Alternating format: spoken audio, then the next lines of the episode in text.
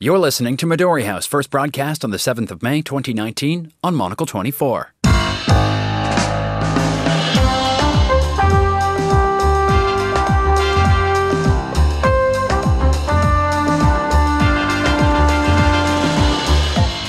Hello and welcome to Midori House, coming to you live from Studio One here in London. I'm Daniel Bach. Coming up on today's program, the UK will indeed take part in European elections. We all knew it would happen, but why did it take so long for some in Westminster to accept the obvious? My guests, Quentin Peel and Victor Bulmer Thomas, will be discussing the impact on Brexit and the day's other top stories, including a look at Panama's new president elect and what he has planned for the strategically important Central American nation, and inside in the prison and also around the world people who are wishing to release us. So i would like to say thank you very much for everything Two Reuters journalists are released after 500 days in a Burmese jail. What does it mean for freedom of the press and the stalled or backsliding development of Myanmar? All that plus Prince Charles heads to Germany. Will he be mentioning the B word to Angela Merkel? That's all to come here on Midori House with me, Daniel Bach.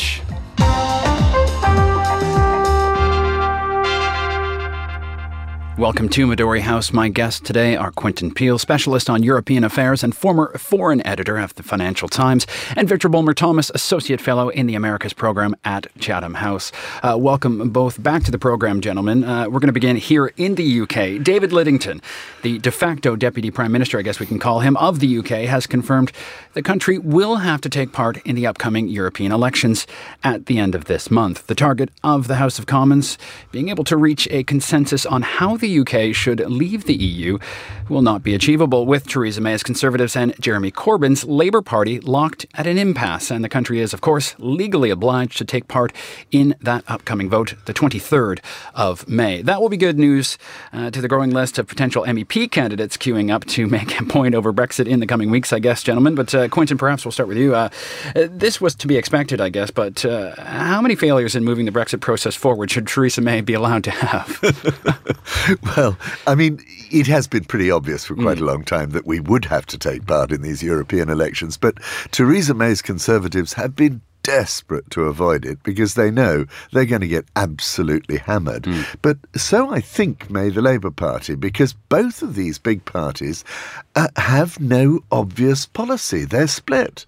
And so they will go into these elections with the key issue, Europe, uh, one that, on which they don't have a coherent position. And that was why we had a great battle in the Labour Party um, with those trying to persuade Jeremy Corbyn that he would back a referendum and then at least he'd have a position. But he's still sitting on the fence. Mm. And as for Theresa May, well, as we know, she's got a party that is profoundly divided between the hardline Brexiters who just want out and the more pragmatic people who want to stay as close as possible to the European Union. Mm. And they're going to get clobbered by the hardline Brexiters yeah. led by Nigel Farage. Uh, Conservative and Labour are still not conceding any ground to each other, it seems, on negotiations about how to proceed, Victor. Uh, what has to give here in this sense? Well, it's ironic, isn't it, that we were told in the last three years that it was uh, the rest of Europe that would only finalize negotiations at the very last minute. And it seems now it's us, because, of course, the danger of having yet another deadline, this time October the 31st, is that it's the Brits who will be uh, postponing a decision mm. until much later in the day. So I don't expect anything to come out of the cross party negotiations. Uh, the costs are very, very high, the benefits relatively small, I think. Um, I can't see uh, Parliament uh, reaching a consensus. Uh, uh, they couldn't do it before. I can't see it now. And so presumably this will rumble on until hopefully at some point Parliament will agree to a second referendum. Mm. Uh, Quentin, as you already suggest, the main parties uh, were sent a clear message during local elections uh, last week. Uh, are there storylines that are going to carry over, do you think, that you're watching? Well, I think it is this question of the fact that neither of the parties actually has something that you could call a manifesto, a policy that they hmm. can put out there. And they were punished in those local elections fundamentally because of that. Um, I you can say that they were punished both by people who wanted a, want a hardline Brexit and those who don't want any Brexit at all. And they were caught in the middle, and they're in a very difficult position. So I think that the lesson of the of those local elections, which is that actually neither of the big parties uh, is is in a strong position at all. That's going to be repeated in spades in the European elections because then you will have this Nigel Farage outright Brexit party running, and you'll have the new Change UK very pro Remain party running. They weren't running in the local elections, but they'll take more votes from the centre parties. Yeah, I'm glad you brought that up because uh, my next question, Victor, uh, perhaps for you, is, is what role uh, Change UK and, and, Brexit play in this? Because uh, UKIP did have a big role in the last uh, the last time we did this. Well, we can assume that the Brexit Party will hoover up uh, most of the votes that UKIP got five years ago and possibly uh, do even better than that, uh, but won't necessarily break through the 30% uh, uh, boundary. And it's it, worth remembering that means that, you know, perhaps 70, 75% of, of the electorate will not vote for them. Um, clearly, this is a fantastic opportunity for Change UK, as it is for the Liberal Democrats and the Greens. And the three combined uh, should be able to break through that 30% barrier. Where I uh, would disagree with Quentin is this idea that there's some symmetry between the punishment that voters will mete out to the Conservatives and Labour. Uh, there's no doubt at all that both will be punished, but it's a bit like the difference in corporal and capital punishment. Mm. I think Labour will get corporal punishment. I think the Conservatives may get capital punishment, and there is a big difference. What if uh, Theresa May then? Uh, she's got this this meeting with a, con- a committee of conservative backbenchers um, uh, led by Sir Graham Brady, the, the 1922 committee. It seems she's a woman that, uh, or a leader that uh, is going to see this through. So she says, no matter what. So so what if that? she's under more and more pressure. She's in a terrible position, and if they do very badly, as I entirely agree with Victor, it could be capital yeah. punishment in the European elections. I I really, even though she's hung on this far, I think she, she can't hang on much longer because her party is in despair. Having said that, getting rid of her will prove absolutely nothing because the numbers will remain the same in the House of Commons. There still won't be a majority for a conservative Brexit. And so, so as, as Victor said earlier on, I think that the only way out of this may well end up as being they have to have a second referendum. Mm. It's the only thing that, in a way, saves both the main parties from themselves. Last time we had a referendum, it was because the Tories need it. The first time we had a referendum back in 1975, it was because the Labour Party was split. This time, they're both split, so maybe we have to have yet another. Would you take that up, Victor? Yes, I think uh, I, I, broadly I agree with that. I think um, it's worth stressing that there would be no shame, I think, in Theresa May saying, look, I negotiated a deal in good faith with the other 27 EU members. Parliament doesn't want to back it, but the fact is that this is a withdrawal agreement that would allow us to have Brexit. I am therefore going to put it to the people. If that were to get through Parliament, clearly that would save her skin because you can't possibly uh, start talking about removing the leader at a time when you have many months of preparations for that referendum. Sure. Uh, let's turn our attention now to uh, Central America. I want to make sure we have uh, a good amount of time to speak about Panama. Not something we always speak about on this show, but Panama does have a new president elect. The center left candidate Laurentino Cortizo beat the center right contender Romulo Roux in Sunday's contest and will soon take over from the right leaning current president Juan Carlos Varela. Uh, the election comes at a pivotal time for Panama as it tries to shake off its image as a tax haven, and nations in the region entertain the prospect of China taking a larger interest in investing as well, rather than their nearer neighbor, the U.S. Panama holds a lot of influence in that part of the world. A certain canal linking the Atlantic and Pacific uh, means it's a country many other nations want to be friends with. Victor, uh, talk us through really what took place at the weekend. Well, it was a fairly classic Latin American electoral contest in which an anti corruption candidate was running against a candidate who was tarred with corruption by either his own uh, behavior or that of his uh, party or his associates. And yet again, we've seen the anti corruption candidate win. We have seen it in Mexico, where there was a sharp swing to the left. But the point is about uh, the, the, the, the, current Mexican president is he was fighting on an anti corruption uh, campaign. We've seen it in Brazil, where there was a sharp move to the right. But the point about hmm. Bolsonaro is that there was a uh, he was the anti-corruption candidate. Uh, so I think uh, Panama fits into that uh, pattern very very well.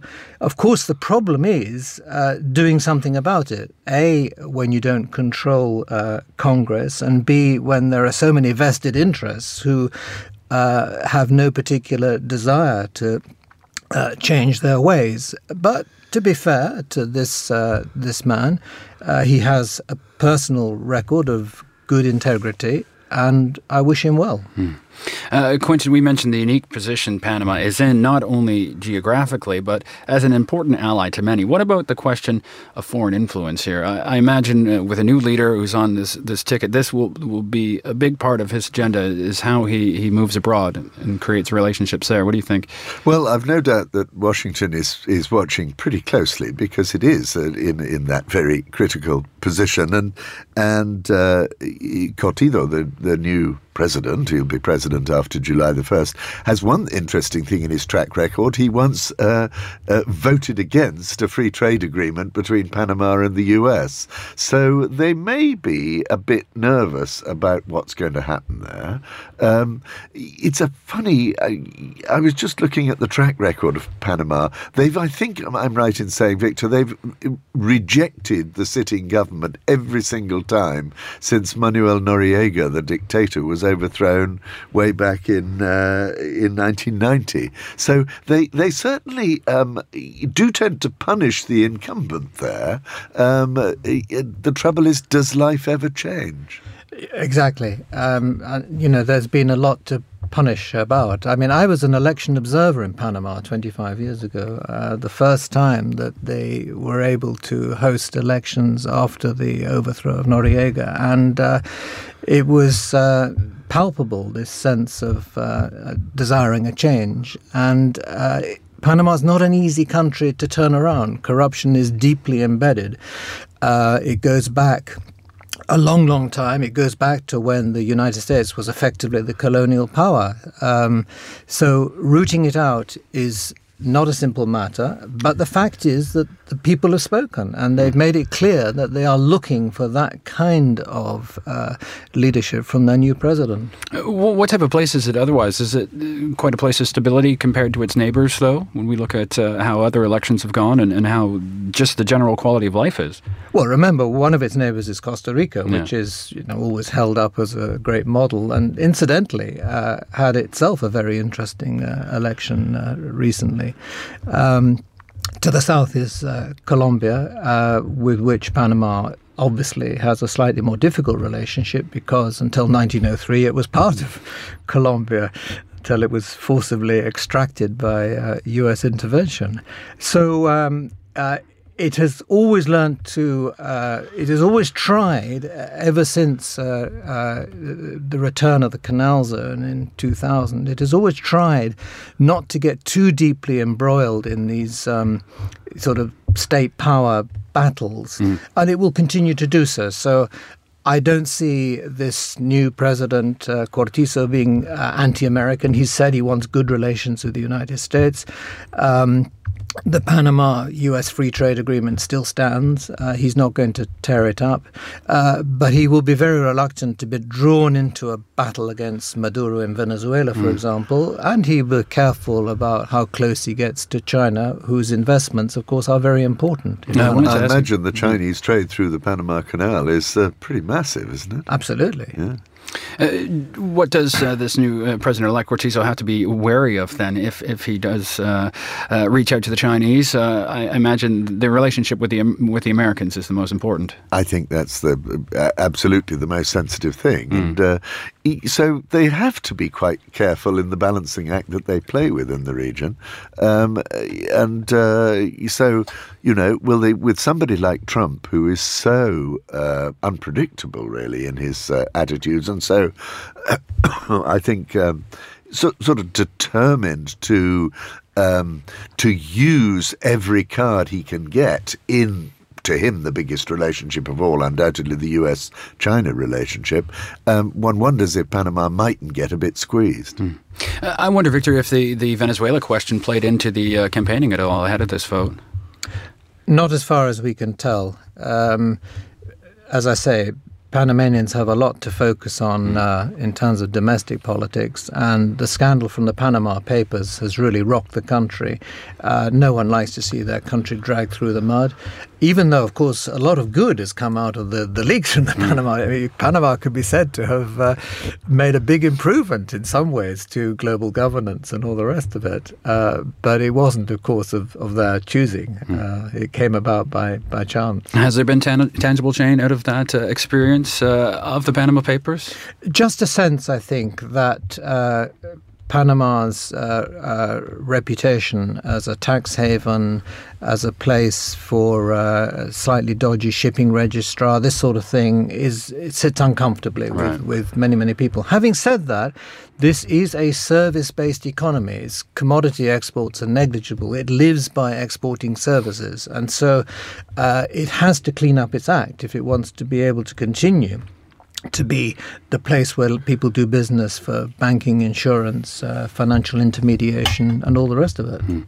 Well, that is very interesting, and I'm, I'm sure something we will pick up uh, as uh, the new president, comes into office in the summer. You are listening to Midori House here with me, Daniel Bach, Victor Bulmer Thomas, and Quentin Peel. Coming up next, a good day for journalists, two of them anyway, in Myanmar. Does it mean anything for freedom of the press and the progress of that nation?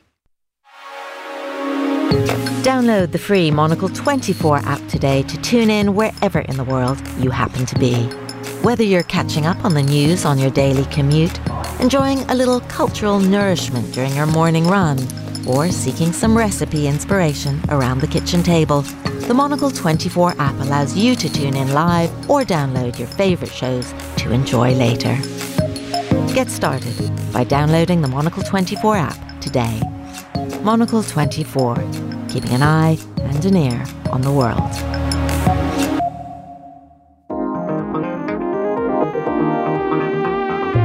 For a global perspective and some fresh ideas direct to your door on business, culture, and design, not to mention fashion, travel, and much more, subscribe today and join the world of Monocle. As a valued subscriber, you'll get a 10% discount in all Monocle shops and our online store You'll also be the first to receive exclusive invitations to our events and have full access to the magazine archives. In addition, all one year subscriptions come with a free limited edition Monocle tote bag. With four bespoke subscription packages to choose from, you decide what suits you and your lifestyle best. What are you waiting for? Visit monocle.com and subscribe today.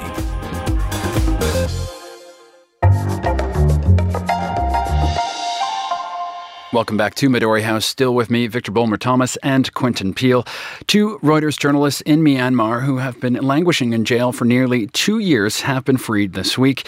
They were targeted by authorities for their involvement in reporting on the murders of 10 Rohingya men by the military government, uh, or the Myanmar military, rather. There have been allegations that the journalists Wa Lone and Kyaw Soe Oo were set up by an entrapment operation by police, and their imprisonment, a sentence of seven years, has drawn widespread condemnation from around the world. Their early release after 500 days was thanks to a presidential pardon, in fact. Uh, Quentin, obviously, this is good news uh, for those two men and for their families. Uh, we saw some nice pictures of, uh, of them being reunited today. Is it a good day for journalism and, and, freedom of the press in general?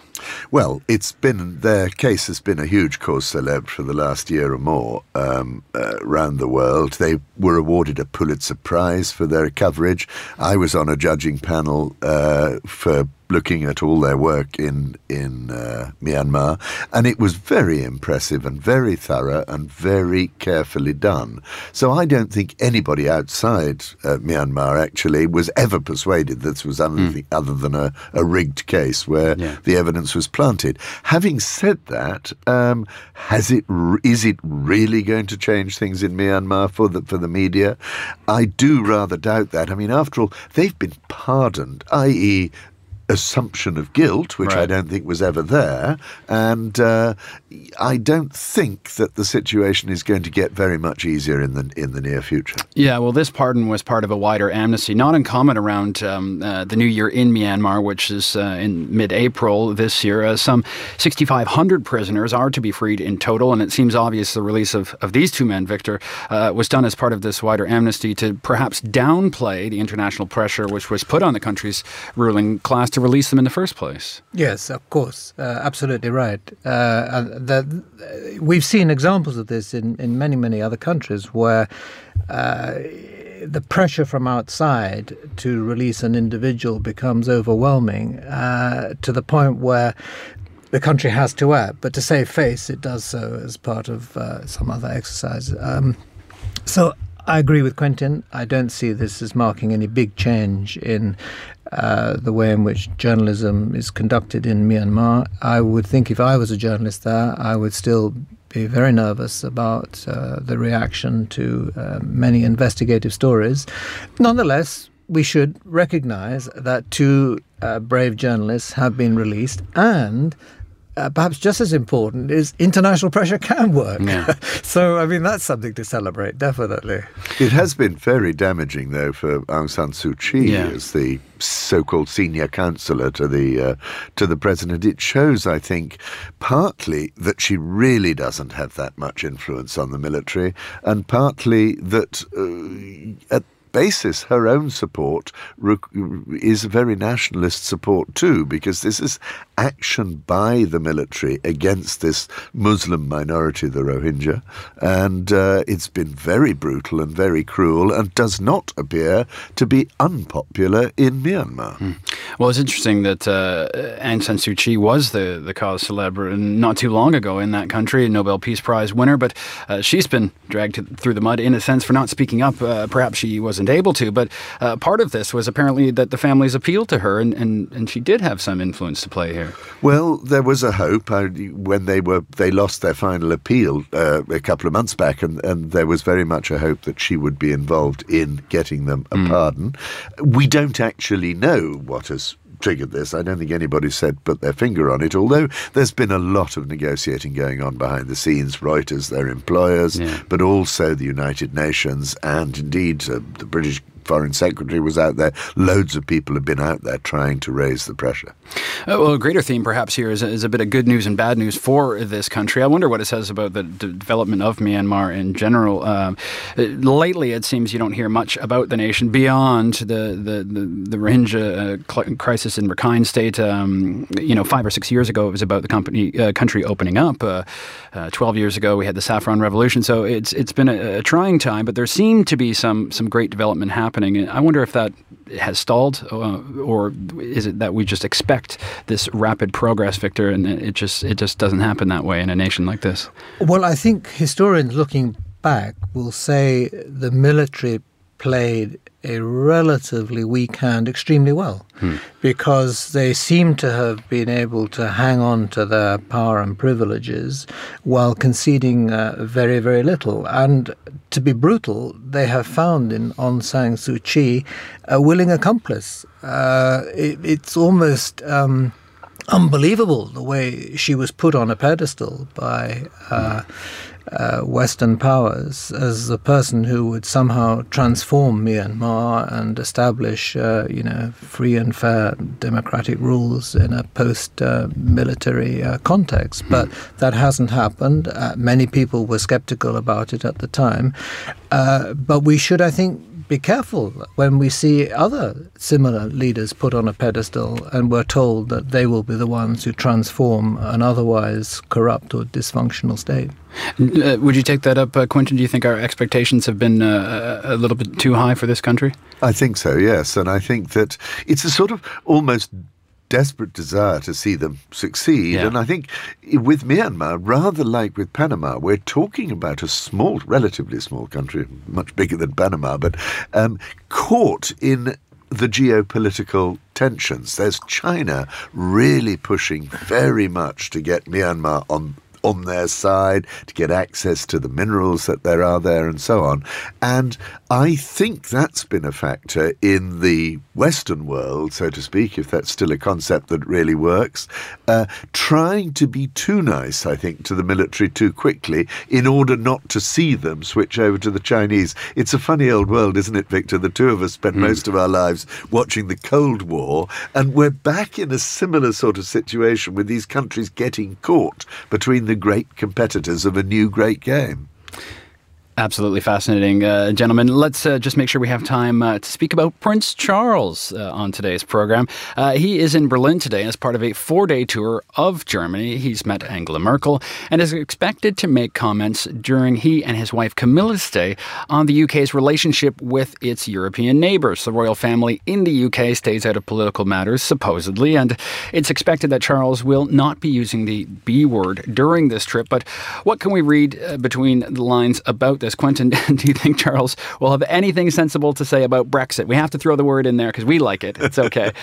He's clearly made comments there that um, do relate to Brexit, very much along the lines of the very good and close relations between the United Kingdom and Germany must be preserved through this time of transition, he said. Our relations are perhaps in transition.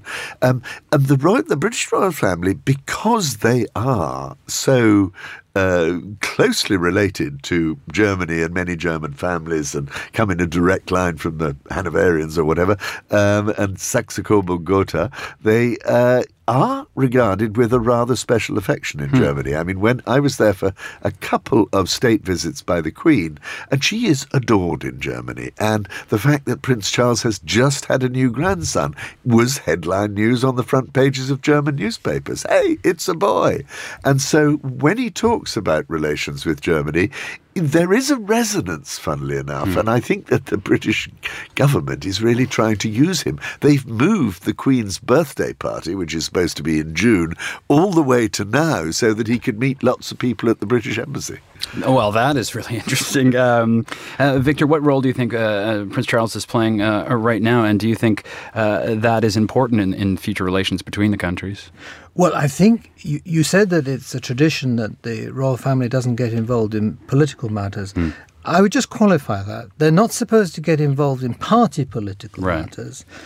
Uh, but they do get involved in political issues because we see all the time uh, the royal family representing uh, the British government in issues which are thought to be nationally important. I mean, Charles was in Cuba recently uh, at a time when President Trump was putting the screws yet again on Cuba and tightening the embargo. I mean, that's a pretty political thing to do, and it was seen as such both by the United States and by and by the Cubans. Now, in in Germany. Uh, talking about Brexit, although he won't use the word, is a political issue. It's not a party political right. issue because the two main parties are committed, in terms of their last election manifesto, to respect the result of the referendum in 2016. Now, if the Liberal Democrats or the Greens was the you know the the, the official opposition, then it would become a party political issue. Sure. But right now it's not. So I don't think it's particularly controversial. Certainly a lot less controversial than, than going to Cuba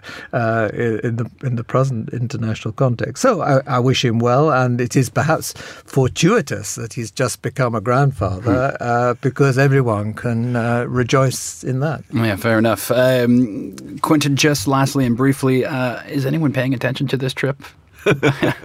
well, I rang a couple of my British journalist colleagues in Germany, and I confess that neither of them was paying any attention. But it is there on the in the right. German media. As I say, there's this soft spot, and there's one other thing about Prince Charles that they love in Germany, and that's his organic farming and his very strong environmentalist attitude. It does go down very well in Germany, so he can play that one too. Yeah, we'll have to, to watch the gardening pages then in the German papers and, and see see what comes of this uh, of this journey, uh, gentlemen. That does bring bring us to the end of today's show. Quentin Peel and Victor Bulmer Thomas, thank you so much for joining us here at Midori House. Today's show produced by Tom Hall, research by Fernando Augusto Pacheco and Rory Gooderick. Our studio manager, David Stevens. There is more music next. Then at 1900 hours, it's Monocle on Design with Josh Fehnert. And we'll have more on the day's main stories on the Monocle Daily with Andrew Mueller at 2200 London time, 1700 in New York. Midori House back tomorrow at the same time, 1800 in London. I'm Daniel Bach. Thank you so much for listening and goodbye.